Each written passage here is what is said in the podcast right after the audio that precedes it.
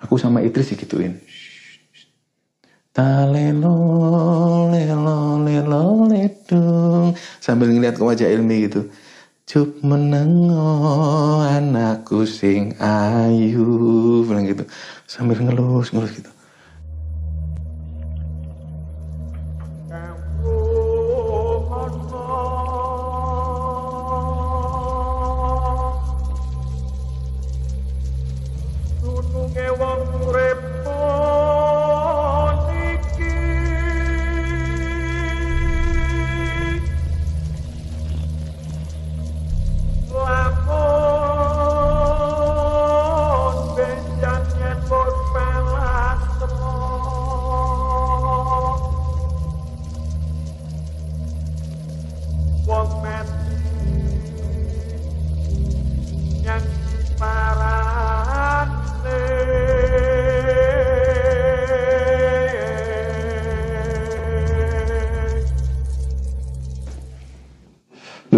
Jalur Arjuna itu ada yang ternyata sama ini ada lagi Purwosari mon. Hmm. Yang jalur Purwosari itu yang terkenal jalur mistis itu loh. Karena kenapa sih jalur mistis? Karena di sana itu banyak peninggalan situs-situs sejarah kan. Jadi mungkin dari situ terkenal jalur mistis. Sebenarnya ya kalau dipikir eh, waktu kita ke sana begitu ke Arjuna lewat jalur Purwosari itu memang begitu masuk wilayah eh, situs-situs sejarah itu memang auranya sudah beda kayak masuk ke dimensi lain gitu loh jadi aku terakhir ke Arjuna lewat jalur Purwosari itu tahun 2016 kalau nggak salah. 2016 itu pas Imlek aku masih ingat karena ada salah satu teman Bang Snack itu yang dia ada keturunan Chinese dia pengen imlekan di sana gitu loh. Jadi minta yuk naik gunung yuk pas imlekan yuk aku kok kepingin ngerayain imlek di sana gitu. Imlek waktu itu hari Senin hari Senin tahun 2016 itu tapi kita berangkat hari Sabtu. Jadi Bang Snack itu temanku dia berangkat dari Malang kita janjian di eh, Pegadian Purwosari situ daerah Purwosari kita janjian di situ. Nah yang dari Surabaya aku, Idris, Sigit, Ilmi sama Liana. Jadi ceweknya dua. Kita naik motor gitu kan. Si Idris boncengan sama Ilmi, si Sigit boncengan sama Liana, aku sendirian. Masalahnya waktu itu kondisinya hujan deras di Surabaya. Kita janjian ketemuan di Taman Bungkul itu jam 9. Jam 9 malam kita ketemuan Taman Bungkul posisi hujan deras. Aku masih ingat waktu itu kita berteduh di bawah tenda pos polisi waktu itu. Itu sambil nunggu reda maksudnya. Ternyata ditunggu nggak reda-reda. Akhirnya jam sekitar jam setengah sepuluh itu kita memutuskan udah berangkat aja yuk. Jadi karier itu tak taruh di belakang motor, tak tutup jas hujan kelelawar itu, terus aku pakai jas hujan sendiri untuk orang, untuk badanku gitu loh berangkat kita bareng iring-iringan gitu kan. Seret. Suasana masih hujan. Terus nyampe di Porong di Lapindo itu lumpur Lapindo itu itu sudah mulai agak mendingan nggak hujan. Tapi kita masih pakai jas hujan masih iring-iringan. Begitu nyampe Pandaan itu aku mulai ngerasa nggak nyaman. Karena apa? Karena kok aku ngerasa berat gitu loh. Karirku kan ukuran 75 plus 10 gitu. Karir-karir besar yang aku ngerasa kok berat banget karirku. Rencanaku memang mau coba tak pindah di depan. Apa mungkin bisa ngurangin beban berat itu tadi gitu loh. Kondisi motorku juga seperti itu. Lampu juga nggak seberapa terang. Klakson nggak nyala gitu. Jadi teman-teman yang di depanku itu kadang aku manggilnya dengan woi woi woi supaya berhenti gitu loh. Sekali waktu itu mereka berhenti. Kenapa mas? Si si aku mau anu nyepet jas hujan gitu. Oke oke oke. Nyepet jas hujan kan? Saya tak masukin gitu tak rapiin. Oke berangkat lagi. Berangkat gitu. Red, kita jalan lagi. Aku nggak merasa kok gak nyaman gitu. Ya mungkin karena karier ini mungkin ya. Wes aku tak pindah aja karirku tak pindah di depan aja gitu. Jadi aku berhenti lagi itu antara uh, udah nyampe Pandaan kalau nggak salah itu aku berhenti lagi. Tapi karena teman-teman udah menjauh dan aku nggak sempat manggil, udah wes mereka ninggal gitu, mereka duluan. Oke lah wes nggak apa-apa wes ketemu di di Purwosari aja pikirku gitu kan. Sambil nanti sekalian aku ngisi bensin kan di pom gitu. Oke, karier tak pindah di depan motor set sambil tak peluk gitu kan. Ada segini itu. Karena motorku bebek kan. Yang penting yang penting aku supaya nyaman gitu loh maksudku gitu. Oke, aku jalan lagi pelan-pelan gitu. Aku masih merasa berat gitu loh. Kok masih ada kayak beban di belakangku gitu loh. Jadi aku nggak bisa cepat-cepat gitu loh. Aku motorku juga nggak bisa kencang jadi aku ya pelan-pelan gitu sepanjang perjalanan dari Pandaan menuju ke Purwosari itu jalanan itu sepi. Ada cuma satu mobil lewat, wah kenceng gitu, wah. Terus kadang motor lewat itu. Cuman ya sesekali aja, tapi jalanan itu sepi. Nah, nggak lama itu di depanku itu agak jauh itu ada mobil call elop itu yang isinya 12 orang itu tak lihat itu kayaknya seperti rombongan ibu-ibu yang pulang pengajian gitu kan karena mau di dalam itu pakai busana muslim semua gitu kan oh, pikirku aku tak mendahului mobil itu supaya aku dapat penerangan dari mobil itu gitu loh maksudku gitu. Terus ya agak tak kencengin motorku. Deng deng deng akhirnya aku nyusul mobil itu.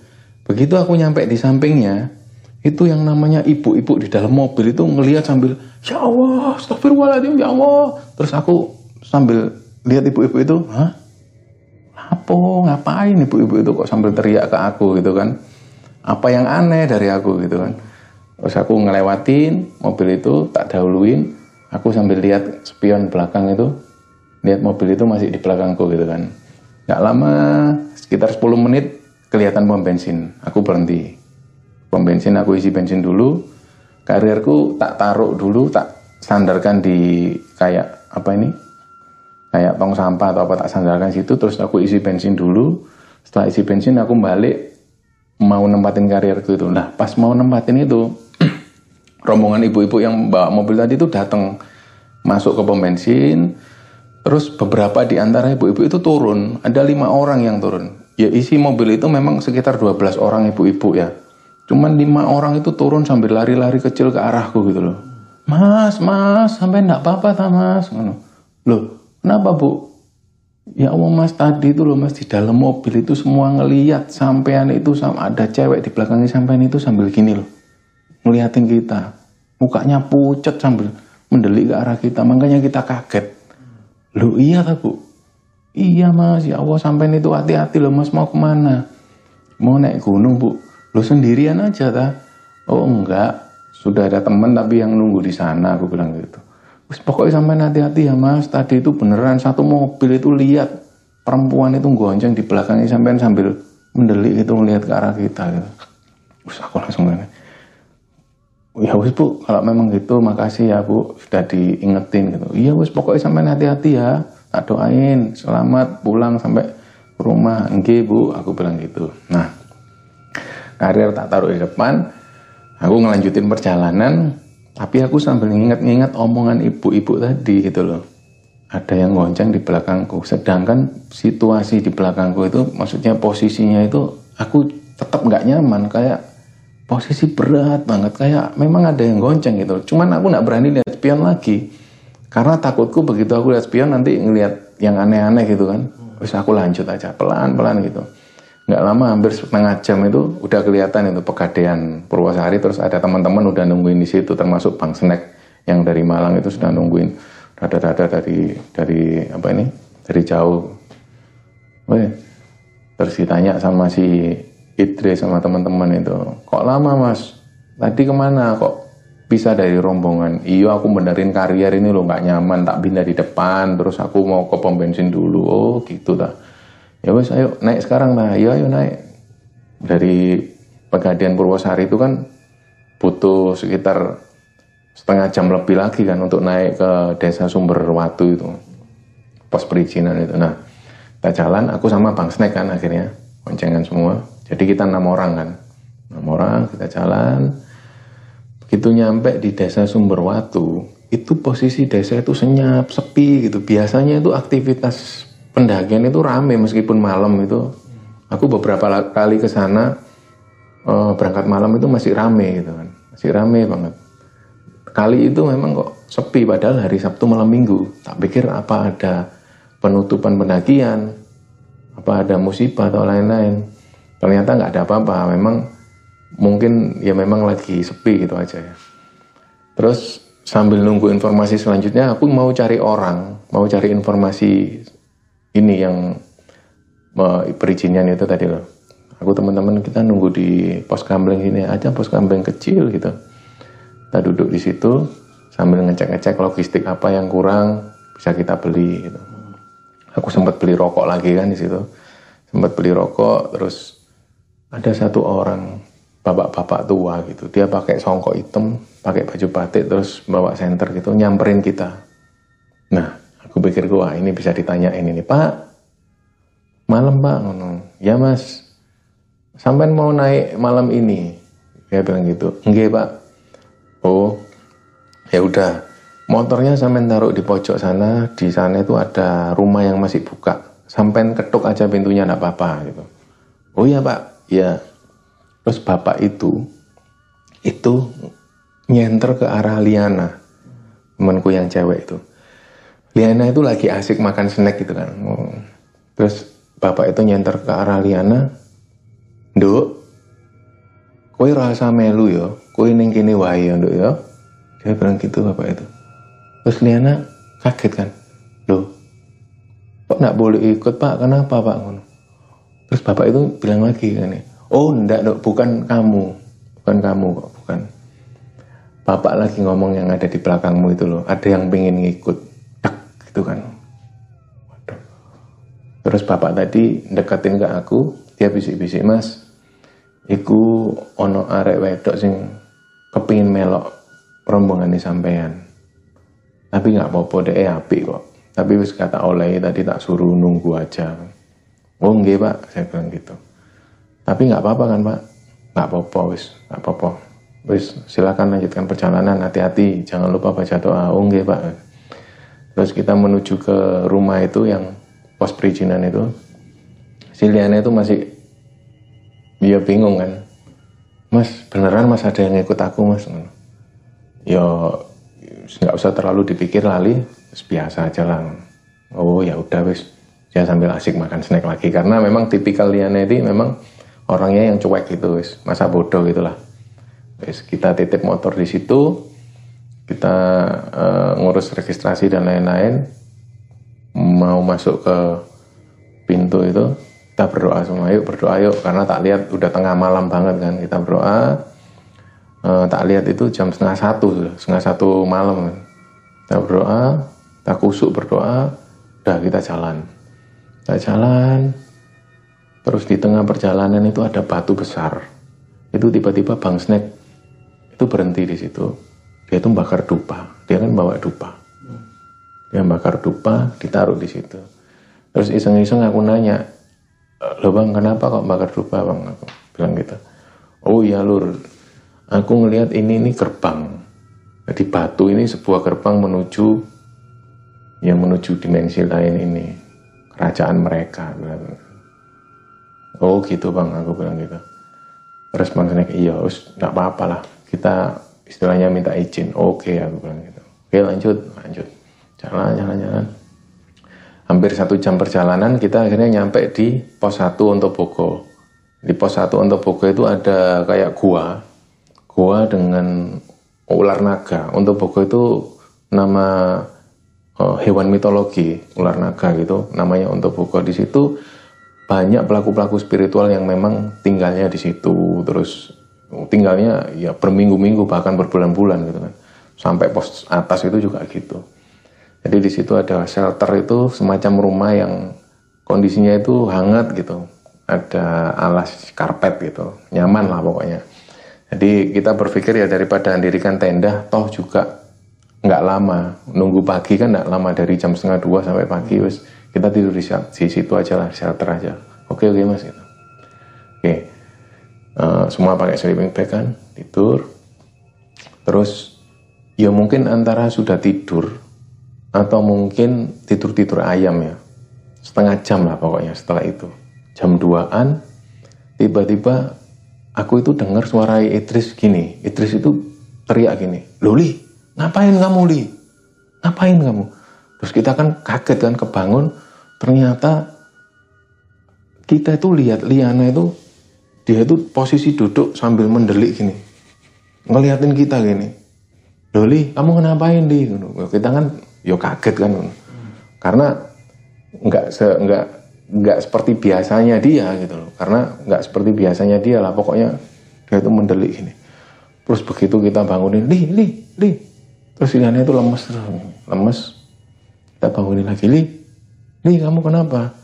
Terus Liana cuman dia melek sambil bilang gini kenapa mas? Biasa seperti itu. Oh ngelindur ya kamu ya bilang gitu. Kamu ngigau ya? Nggak tahu. Kenapa sih? Ya wis lah wis lah tidur lagi ya wis tidur lagi. Tidur. Paginya sebelum menuju ke perjalanan selanjutnya kita sempat foto-foto di situ. Sempat foto ngecek-ngecek perlengkapan terus jalan lagi kita. Jalan menuju ke pos 2 pos 2 Tampuono itu di situ ada warung ada warung oh, warung makan gitulah pokoknya. Ada warung kopi dan lain-lain. Nih si cewek-cewek ini si Liana sama Ilmi ini dia pengen makan mie gitu loh. Padahal kita juga bawa mie cuman males bongkar tas gitu aja lah oke lah ya wes ya wes pesan mie dulu. Oke nyantai-nyantai. Di situ ada anjing hitam. Mungkin teman-teman yang naik ke Arjuna lewat jalur Purwosari pasti ketemu anjing hitam itu. Aku lupa namanya siapa itu. Dia punya nama anjingnya orang situ anjing itu. Dia itu oh, kayak deketin aku gitu kan. Ini si Liana sama Elmi di dalam warung ya. Aku di luar sambil ngerokok gitu. Sambil jaga tas mereka. Tas mereka kan ada di luar mereka ada di luar aku sambil ngerokok. Anjing itu deketin. Terus tak panggil gitu. Sini sini sini sini. Tak kasih roti. Aku kan lagi makan roti isi coklat itu. Tak kasih roti katanya ehm, bapak itu mau kok mas dikasih roti? Oh iya tak pak. Mau coba kasih aja. Tak kasih roti mau dia. Mau seneng gitu dia. Seneng gitu. Habis itu aku lihat si Liana ini keluar dari warung mau ngambil minum di tas. Ada minum botol uh, air mineral gitu kan. Begitu Liana mau ambil minum anjing ini gonggong ke arah Liana wow wow wow terus Liana noleh ke anjing itu anjing itu mundur-mundur gini. Kayak takut gitu. Aku lihat anjing ini ngapain kok? Lihat Liana kok nggonggong terus begitu takutnya gitu.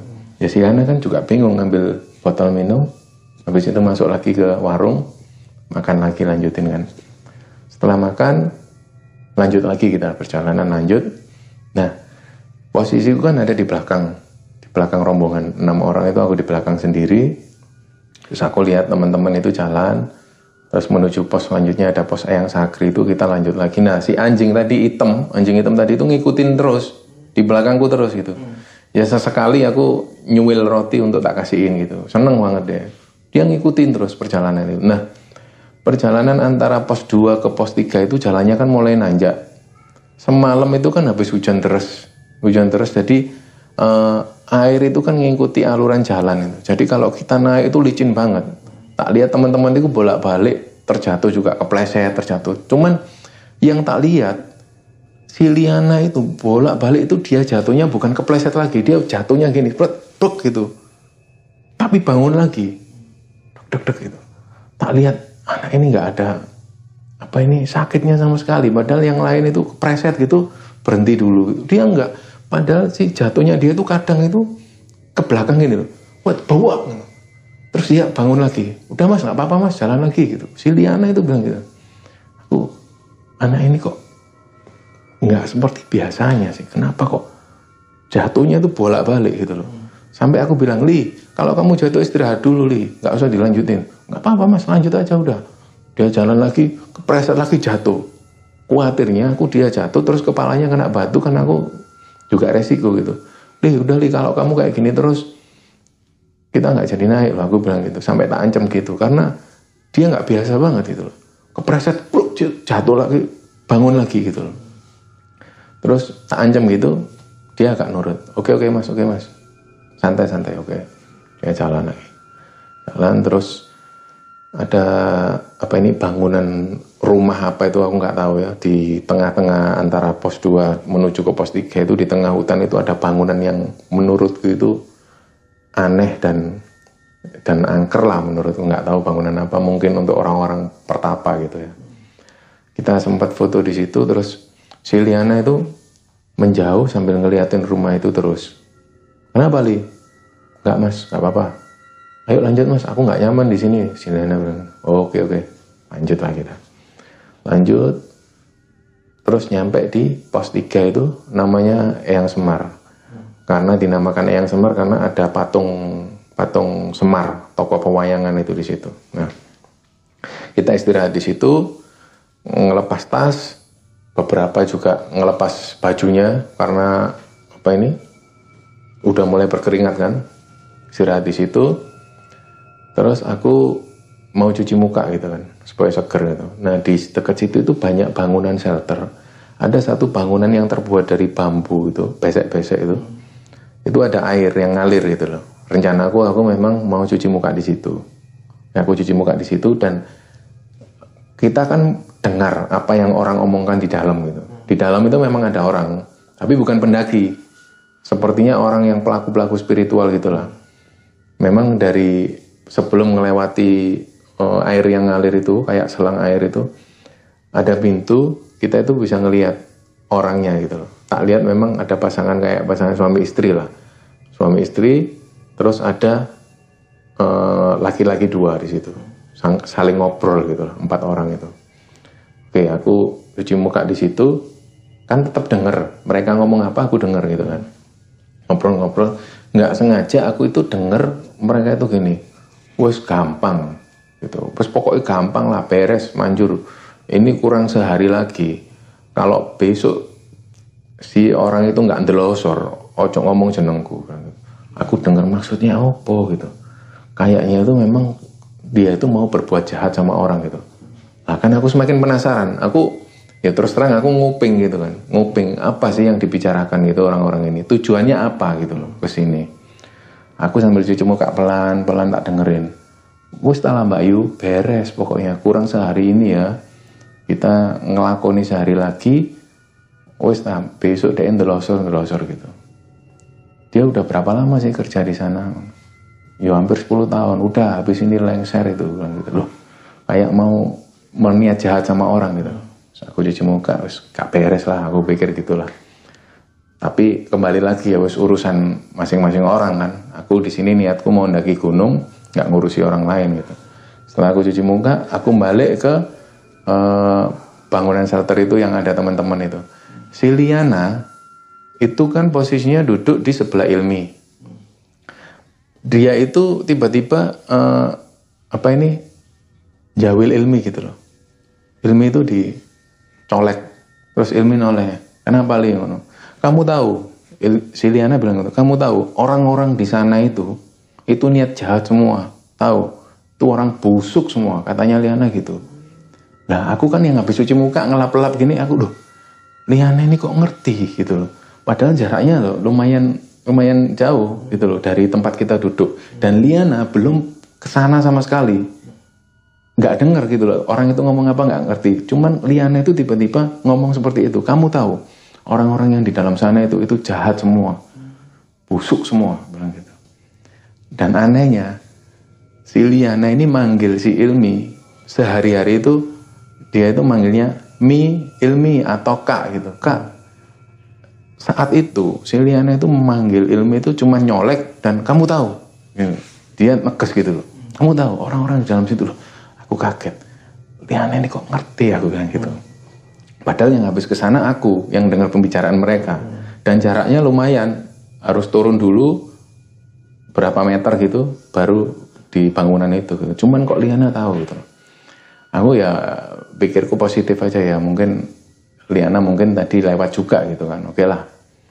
Gimana teman-teman? Lanjut lagi. Yuk lanjut mas. Oke lanjut jalan lagi. Nah si anjing itu kan tetap ngikutin terus. Tak lihat itu anjing ini ngikutin terus gitu ya tetap tak, tak ambilkan makan lagi tak lemparin ngikutin terus ya anjing hitam itu sampai kita tiba di pos Makutoromo di situ. Nah, kita bermalam di situ. Itu kita tiba di situ jam 5 sore menjelang maghrib. Kita uh, prepare di situ, masak di situ. Ada satu orang pelaku spiritual juga di situ yang dia sudah tinggal di sana itu sekitar tiga bulan. Aku nanya kan, sampai dari mana pak? Dari Pasuruan. Udah berapa lama di sini? Saya tiga bulan mas di sini ya. Dia itu tugasnya yang bersihin candi di situ, candi Makutoromo. Terus ya bos sekitar situ dia bersihin, jaga di situ. Dia itu nyari ketenangan katanya. Saya cuma nyari ketenangan mas. Terus, terus di tengah-tengah obrolan itu dia bisikin ke kami yang cowok-cowok itu mas itu temennya sampean itu yang cewek itu ada yang ikut loh mas loh kok nyambung sama yang bapak yang dibawa tadi gitu loh. Oh enggak pak?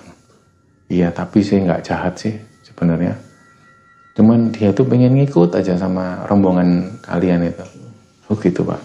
Iya. Oke. Tapi enggak masalah pak. Enggak masalah mas. Sudah biasa itu. Nggak tahu ngikutnya dari mana nggak tahu. Oke. okay.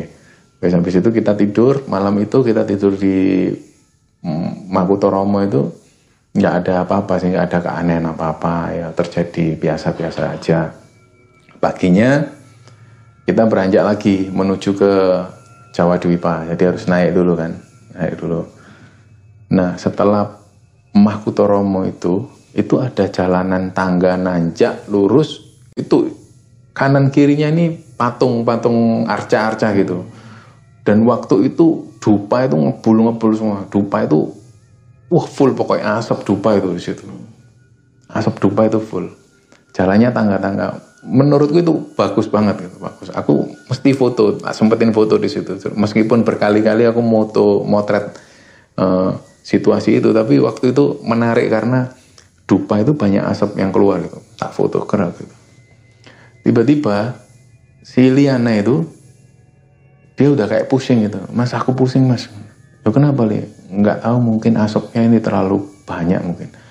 Oh iya wes ayo kita jalan cepet aja biar ini. Jadi aku jalan cepet teman-teman eh, teman-teman jalan cepet aja biar si Liana nggak pusing gitu kan. Itu tangga-tangga itu mistis banget memang suasananya itu kabut tebel ditambah asap dupa itu kan padahal itu masih pagi sekitar jam 8 pagi kita dari Pos Makutoromo menuju ke atas itu. Terus kita nyampe di Candi Sepilar itu. Nah, yang bikin aku aneh itu gini. Aku, aku ini ini aku pribadi ya. Kalau di suatu tempat dan tempat itu aku merasa jauh banget dari rumah gitu. Aku kayak ngerasa jauh banget dari rumah. Itu aku ngerasa kayak ini dimensinya udah beda gitu. Kalau aku pribadi sih gitu. Begitu aku nyampe di pos sepilar itu, ada candi sepilar di situ. Itu aku ngerasa kayak jauh banget dari rumah. Nah saat itulah aku ngerasa ini bener-bener udah di dimensi lain gitu. Itu sugestiku gitu sih sebenarnya. Kita cuman lewat aja di Candi Sepilar itu, melanjutkan perjalanan yang mulai nanjak 45 derajat. Kita lewat bukit-bukit-bukit, terus kita nyampe di pos Jawa Dwipa. Jadi Jawa Dipa itu kayak uh, ada kayak tanah datar yang nggak seberapa besar. Itu biasanya kita ngecamp di situ sebelum menuju ke puncak. Cuman jarang pendaki yang ngecamp di situ gitu. Katanya sih angker di situ gitu. Katanya di bawah antara pos Jawa Dwipa, Pilar itu, bukit itu, itu perkampungan makhluk halus, perkampungan jin bapak yang di Makutoromo tadi yang bilang itu kampungnya jin mas di situ. Jadi saya sarankan rombongan sampai ndak usah ngecamp di pos Jawa Dwipa gitu. Nah karena waktu itu hujan, waktu itu hujan, begitu kami nyampe di pos Jawa Dwipa itu hujan. Dan mau nggak mau kita harus bikin tenda. Jadi pertama flashit dulu, kita beber flashit supaya nggak kehujanan, terus kita bangun tenda di situ. Bangun tenda, kita tunggu sampai reda jam 1 siang itu hujan baru mulai reda. Jam 1 siang kita baru bisa nyaman karena hujan udah berhenti kan. Hujan udah berhenti, kita sempat foto-foto. Memang rencana malam itu kita muncak jam satu pagi itu, jam satu malam itu kita muncak. Gitu. Jadi ada banyak waktu buat istirahat antara jam satu siang sampai malam jam satu pagi itu kita istirahat itu, santai lah maksudnya untuk uh, refleks apa ini uh, tubuh biar refresh dulu gitu loh maksudnya.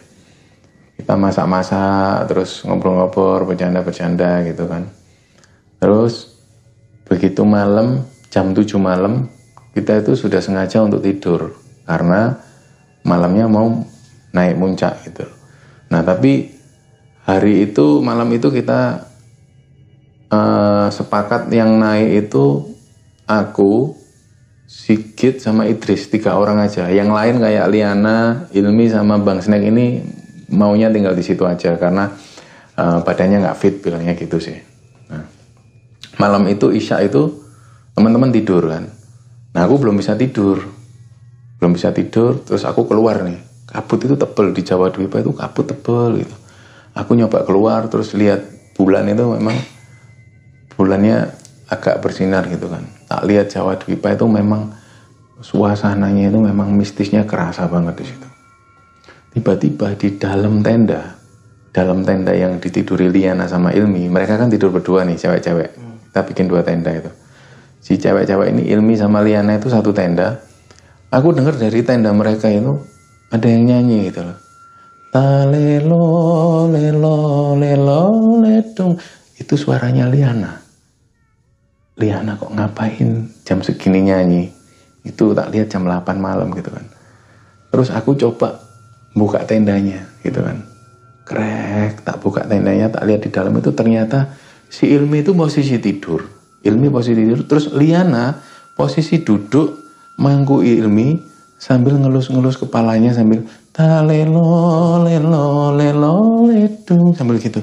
Terus aku bilang, "Li, kamu ngapain kayak gitu?" Aku bilang gitu. Terus Liana noleh. terus sambil nyanyi lagi. Talelo lelo lelo Li, kamu jangan gitu. Kalau kamu kayak gitu bikin takut si Ilmi. Tapi Ilmi ini udah tidur pulas gitu loh. Terus sini Ana, lihat aku sambil senyum. Maksudnya mungkin ini, udah jangan rame-rame, aku mau nidurin itu. Aku ngene, wih Liana aneh banget pak aku gitu. Terus aku keluar, aku menuju tenda cowok itu tak bangun nih si Idris itu, Idris, Idris. Liana itu kayak aneh banget itu. Kenapa mas? Si Idris agak bangun, denger kan? Dia nyanyi-nyanyi terus. Ngapain dia nyanyi-nyanyi gitu tuh? Ya dari tadi nyanyi kayak gitu, aku bilang gitu. Iya ngapain mas? Gak tahu kamu ngerti posisinya Liana itu. Posisinya Ilmi itu ditaruh di pangkuannya Liana. Aku bilang ke Idris gitu. Sambil dilus-lus kepalanya rambut itu sambil nyanyi gitu. Aneh banget Liana itu. Ayo mas, disuruh berhenti mas. Aku sama Idris, Li, udah Li kamu berhenti kayak gini Li. Berhenti Li. Gini. Liana gini lagi. Aku sama Idris digituin. Talelo lelo lelo sambil ngeliat ke wajah Ilmi gitu. Cuk menengo anakku sing ayu bilang gitu sambil ngelus ngelus gitu. Aku tuh nggak bisa ngomong apa-apa. Liana ini parah pak. Liana ini parah. Li, kamu jangan kayak gitu Li. Kamu itu nakutin yang lain gitu. Kembali lagi Liana ngeliat aku ke Idris sambil gini. Talelo lelo Gitu terus aku bilang. Li, udah li ya, nggak usah bercanda ya. Aku mulai marah kan. Li, nggak usah bercanda ya. Bilang gitu. Terus Liana ngeliat aku terus lemes ya. Lihat gitu. Duh, aku ngene. Ini ada nggak beres sama Liana ini. Aku bilang gitu. Li, bangun Li. Itu kan habis dia lemes itu. Li, bangun Li. Terus dia melek ini. Kenapa mas? Udah mau muncak kalian? Enggak.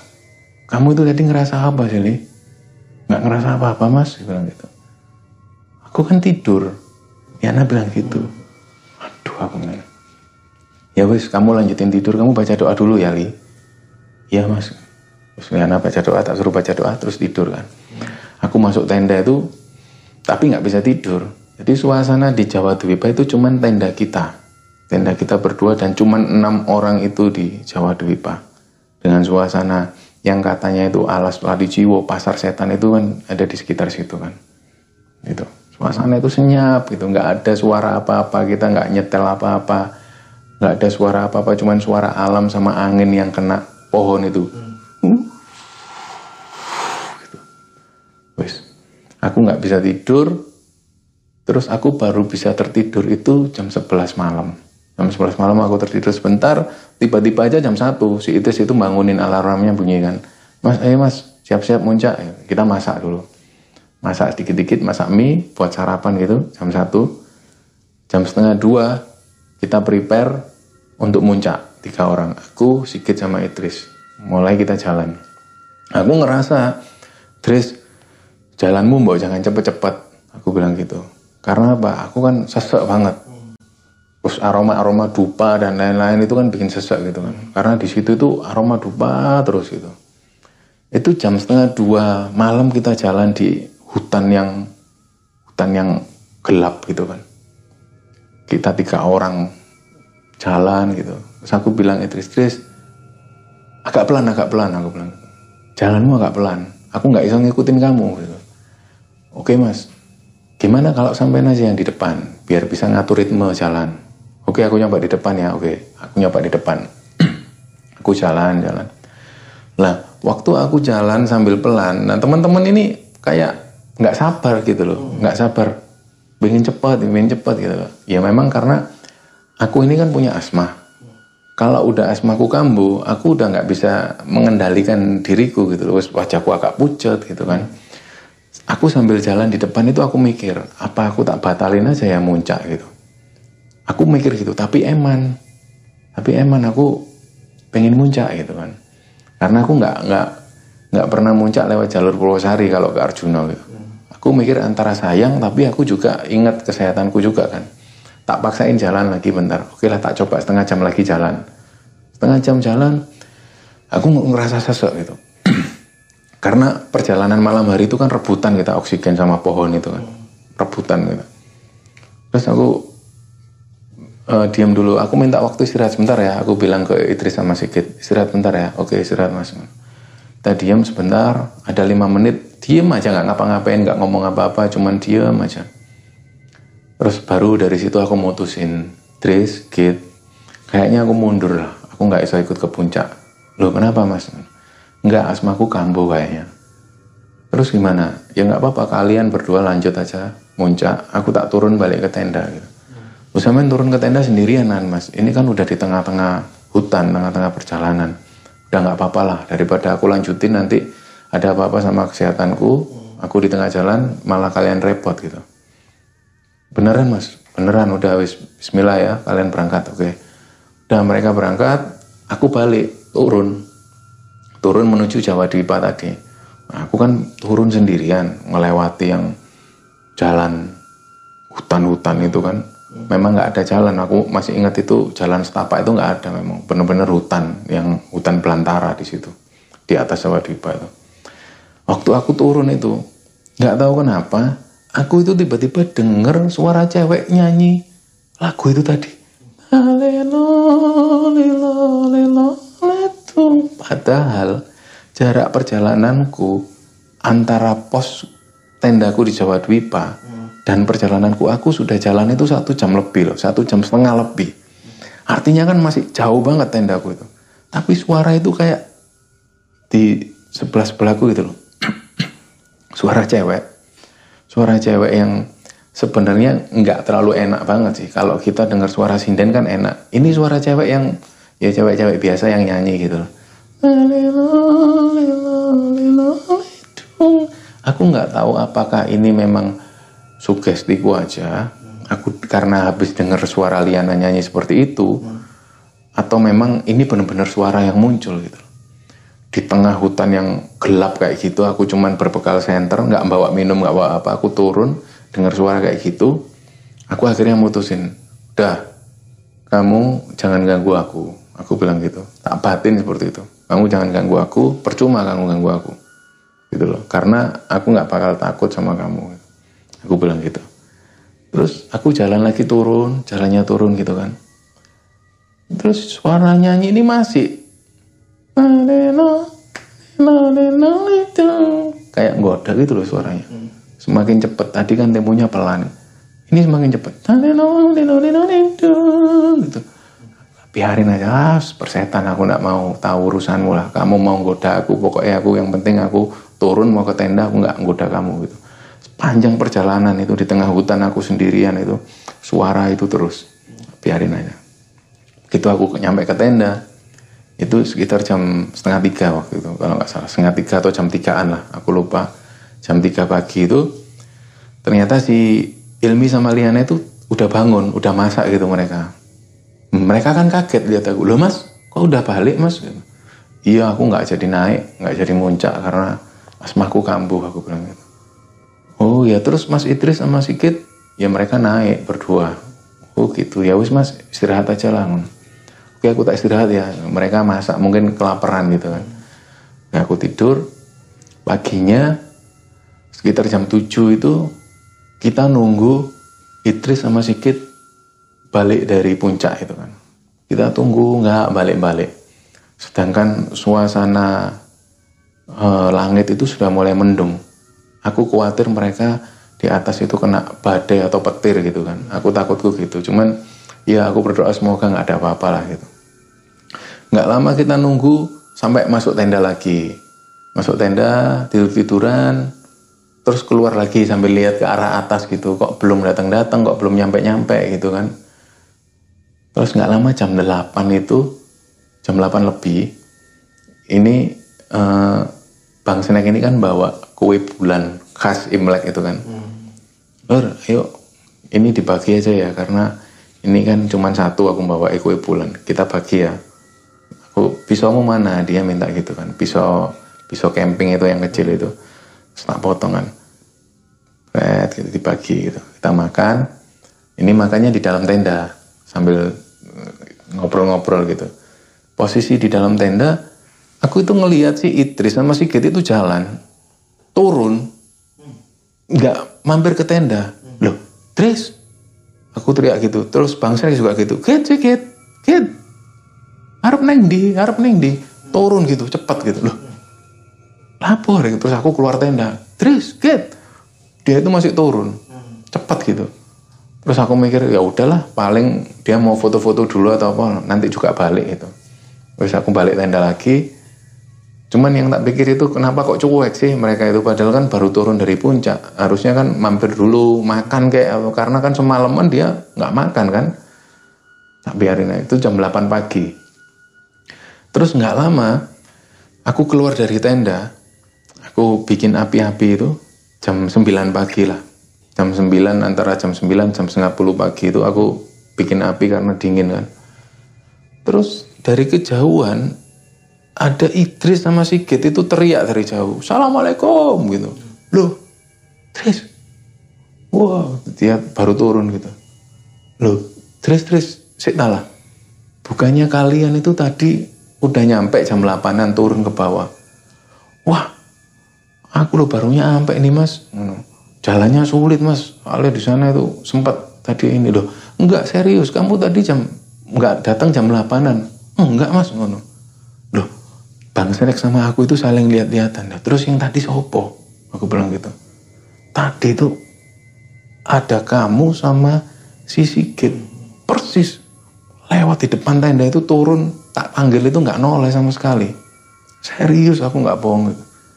Enggak mas. Nggak mungkin mas. Nggak mungkin mas mungkin ya sampean uh, apa ini ngelihat halusinasi mungkin enggak serius pak aku bilang gitu. Enggak kok mas enggak enggak ada apa-apa kok. Kita baru nyampe itu ya segini nih enggak. Ngapain sih kita sampai turun gitu? Pasti pikiran kita itu dari atas itu pengen sarapan pengen makan gitu karena udah lapar dari semalaman gitu. Oke lah wis nggak usah diambil pusing lah aku capek juga wis ayo. Ayo makan makan. Kita makan terus mereka cerita pengalaman waktu di puncak itu dia nunjukin uh, eh, HP-nya itu nggak dapat momen momen apa ini sunrise karena berkabut dan mendung gitu kan di atas itu di puncak itu. Dia bilang gitu nggak dapat momen mas karena kabut tebel sama mendung gitu. Oke lah nggak apa-apa ya lain kali bisa ngulangin aku bilang gitu. iyalah mas gitu. Wes hari itu sekitar jam 11 aku bilang ke si sama gimana mau istirahat dulu apa langsung turun? Langsung turun aja lah mas. Langsung turun aja. Oke langsung turun ya. Ya wes kita packing packing turunlah kita. Turun begitu nyampe di pos Mahkutoromo itu kita rencananya mau mampir situ mau makan lagi gitu loh. Makan siang sebelum turun ke bawah banget. Kita mau makan di situ. Terus ternyata hujan tuh deras gitu kan. Hujan deras. Hujan deras dan kita udah terlanjur basah. Sebelum nyampe ke masuk ke Mahkutoromo itu hujan tuh deras dan kita udah terlanjur basah gitu loh terus eh, si Idris bilang udah lanjut aja mas. Lanjut turun aja udah terlanjur basah juga. Gitu ta. Iya wis. Gimana yang lain? Nggak apa-apa hujan-hujan. Nggak apa-apa mas. Udah. Udah terlanjur udah pulang juga. Ya wis. Turun kita. Dari pos Makuto itu hujan tuh deras dan jalanan yang kita lalui itu jalanan air juga gitu deras banget. Bolak-balik itu kita kepreset. Bolak-balik kepreset. Kita turun sampai di pos 2. Jadi di pos 3 itu masih hujan. Di pos 2 itu baru berhenti. Kita baru bisa ganti baju. Kita bisa ganti baju di ada di toilet situ. Kita sempat ganti baju. Terus kita mm, makan mie lagi di pos 2 itu baru kita turun. Begitu kita turun, nyampe di pos 1, terus ketemu ah, ada pelaku spiritual juga. Orangnya itu nggak pakai sandal, cuman nggak pakai alas kaki lah pokoknya dia pakai eh, sewek gitu terus pakai baju hitam. Terus dia bilang gini, Mas jangan tersinggung ya. Kita aku mau ngomong sebentar ke sampean maksudnya ke kita semua gitu. Oke pak, kenapa pak? Ini ada yang ikut sampean cewek gitu kan. Dia ini bukan penghuni sini aslinya. Jadi bisa jadi dia ikut dari arah-arah sana lah pokoknya. Terus aku mikir, e, sampean rombongan dari mana? Dari Surabaya pak. Kami bilang gitu kan. Uh, ada yang ngalamin uh, hal ganjil nggak sebelum berangkat ke sini? Aku bilang, karena aku belum bilang ke teman-teman kalau aku ada yang bonceng di belakangku. Aku bilang ke teman, ke bapak itu, iya pak, saya pas menuju dari Pandaan menuju ke Purwosari sebelum isi bensin itu saya bertemu ibu-ibu yang kayak rombongan pengajian atau apa itu mereka itu ngelihat saya seolah-olah itu saya ada yang bonceng ke saya gitu. Cewek pucet. Oke, bentar. Cewek pucet rambutnya segini. Iya pak, betul pak. Ya itu yang ikut kalian. Itu kenapa ya pak? Ya jadi bisa jadi waktu sampai berhenti itu di satu tempat, dia tiba-tiba ngikut gitu aja.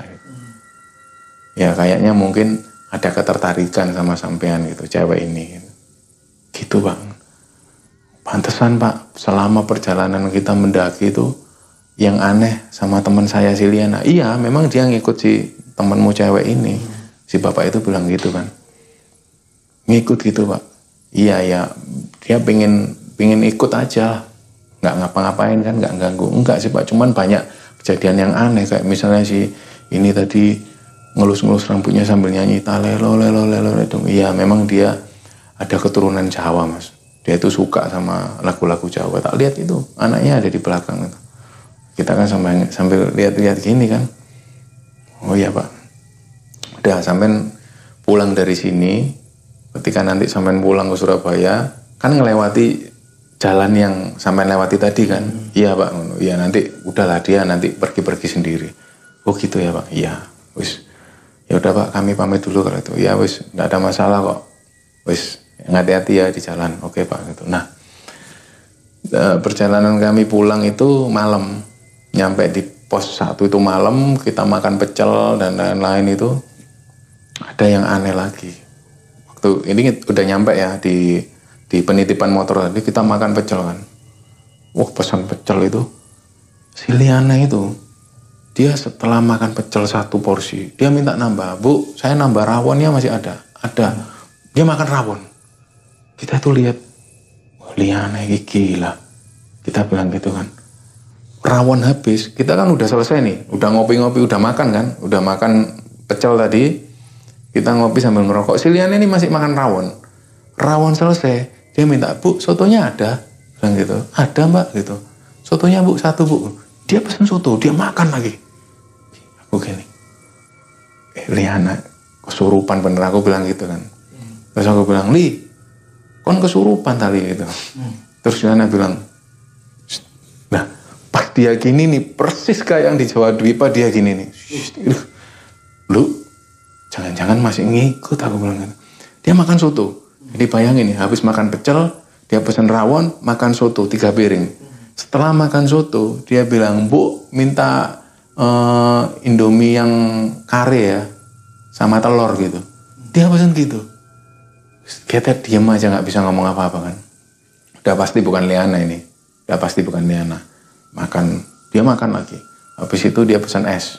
Es teh. Es teh jumbo satu. Setelah itu minta kopi. Bu kopi ya. Kopinya nggak usah gula. Iya mbak. Ibunya juga ngerasa aneh. Dia itu sampai manggil suaminya pak. Terus bapaknya itu mungkin juga orang yang paham seperti itu ya. Terus dia eh, suaminya ibu tadi itu yang warga sekitar situ dia itu kayak eh, megang sininya Liana gitu. Megang sininya strut gitu. Terus tiba-tiba Liana itu lemas gini. Lemas terus noleng ini. Mas pulang jam berapa ini? Udah malam. Dia bilang gitu. Normal lagi gitu loh. Terus bapak ini tadi bilang udah mas. Udah sampai segera pulang aja. Biar mbak ini pulang lagi ke rumahnya gitu loh. Oh enggak pak. Akhirnya kita cepet-cepetan itu. Jam 9 malam kita baru keluar dari desa Sumberwatu itu. Ya kan aku si Bang Snek kan pulang ke Malang naik bis dari eh, Pegadian Purwosari itu dia naik bis pulang dulu aku sendirian lagi. Lah aku juga ngerasa berat lagi gitu loh. Berat lagi tapi aku nggak berani lihat ke belakang karirku kan di depan. Udah aku nggak berani lihat ke belakang. Sambil jalan jalan jalan terus setelah pandaan setelah melewati pandaan itu aku ngerasa lega gitu loh. Loh, kok enteng gitu? Aku merasa oh mungkin wis turun ini si cewek tadi yang numpang aku gitu itu aku sih pengalaman yang paling berkesan lewat jalur Purwosari Arjuna itu me- bukan mistisnya yang eh, situs-situs itu tapi mistisnya cewek ini tadi yang ikut terus gitu loh. Di Liana itu tadi gitu. ya itu man. Yang tapi aku masih pingin lagi sih pingin naik ke Arjuna Purwosari itu karena jalurnya asik dan selalu ada cerita gitu. Aku menarik sekali kita sekalian belajar sejarah-sejarah tentang peninggalan-peninggalan masa lalu. Oh, nenek moyang kita. Selain itu juga kita merasakan sensasi naik gunung yang berbeda sama jalur-jalur yang lain.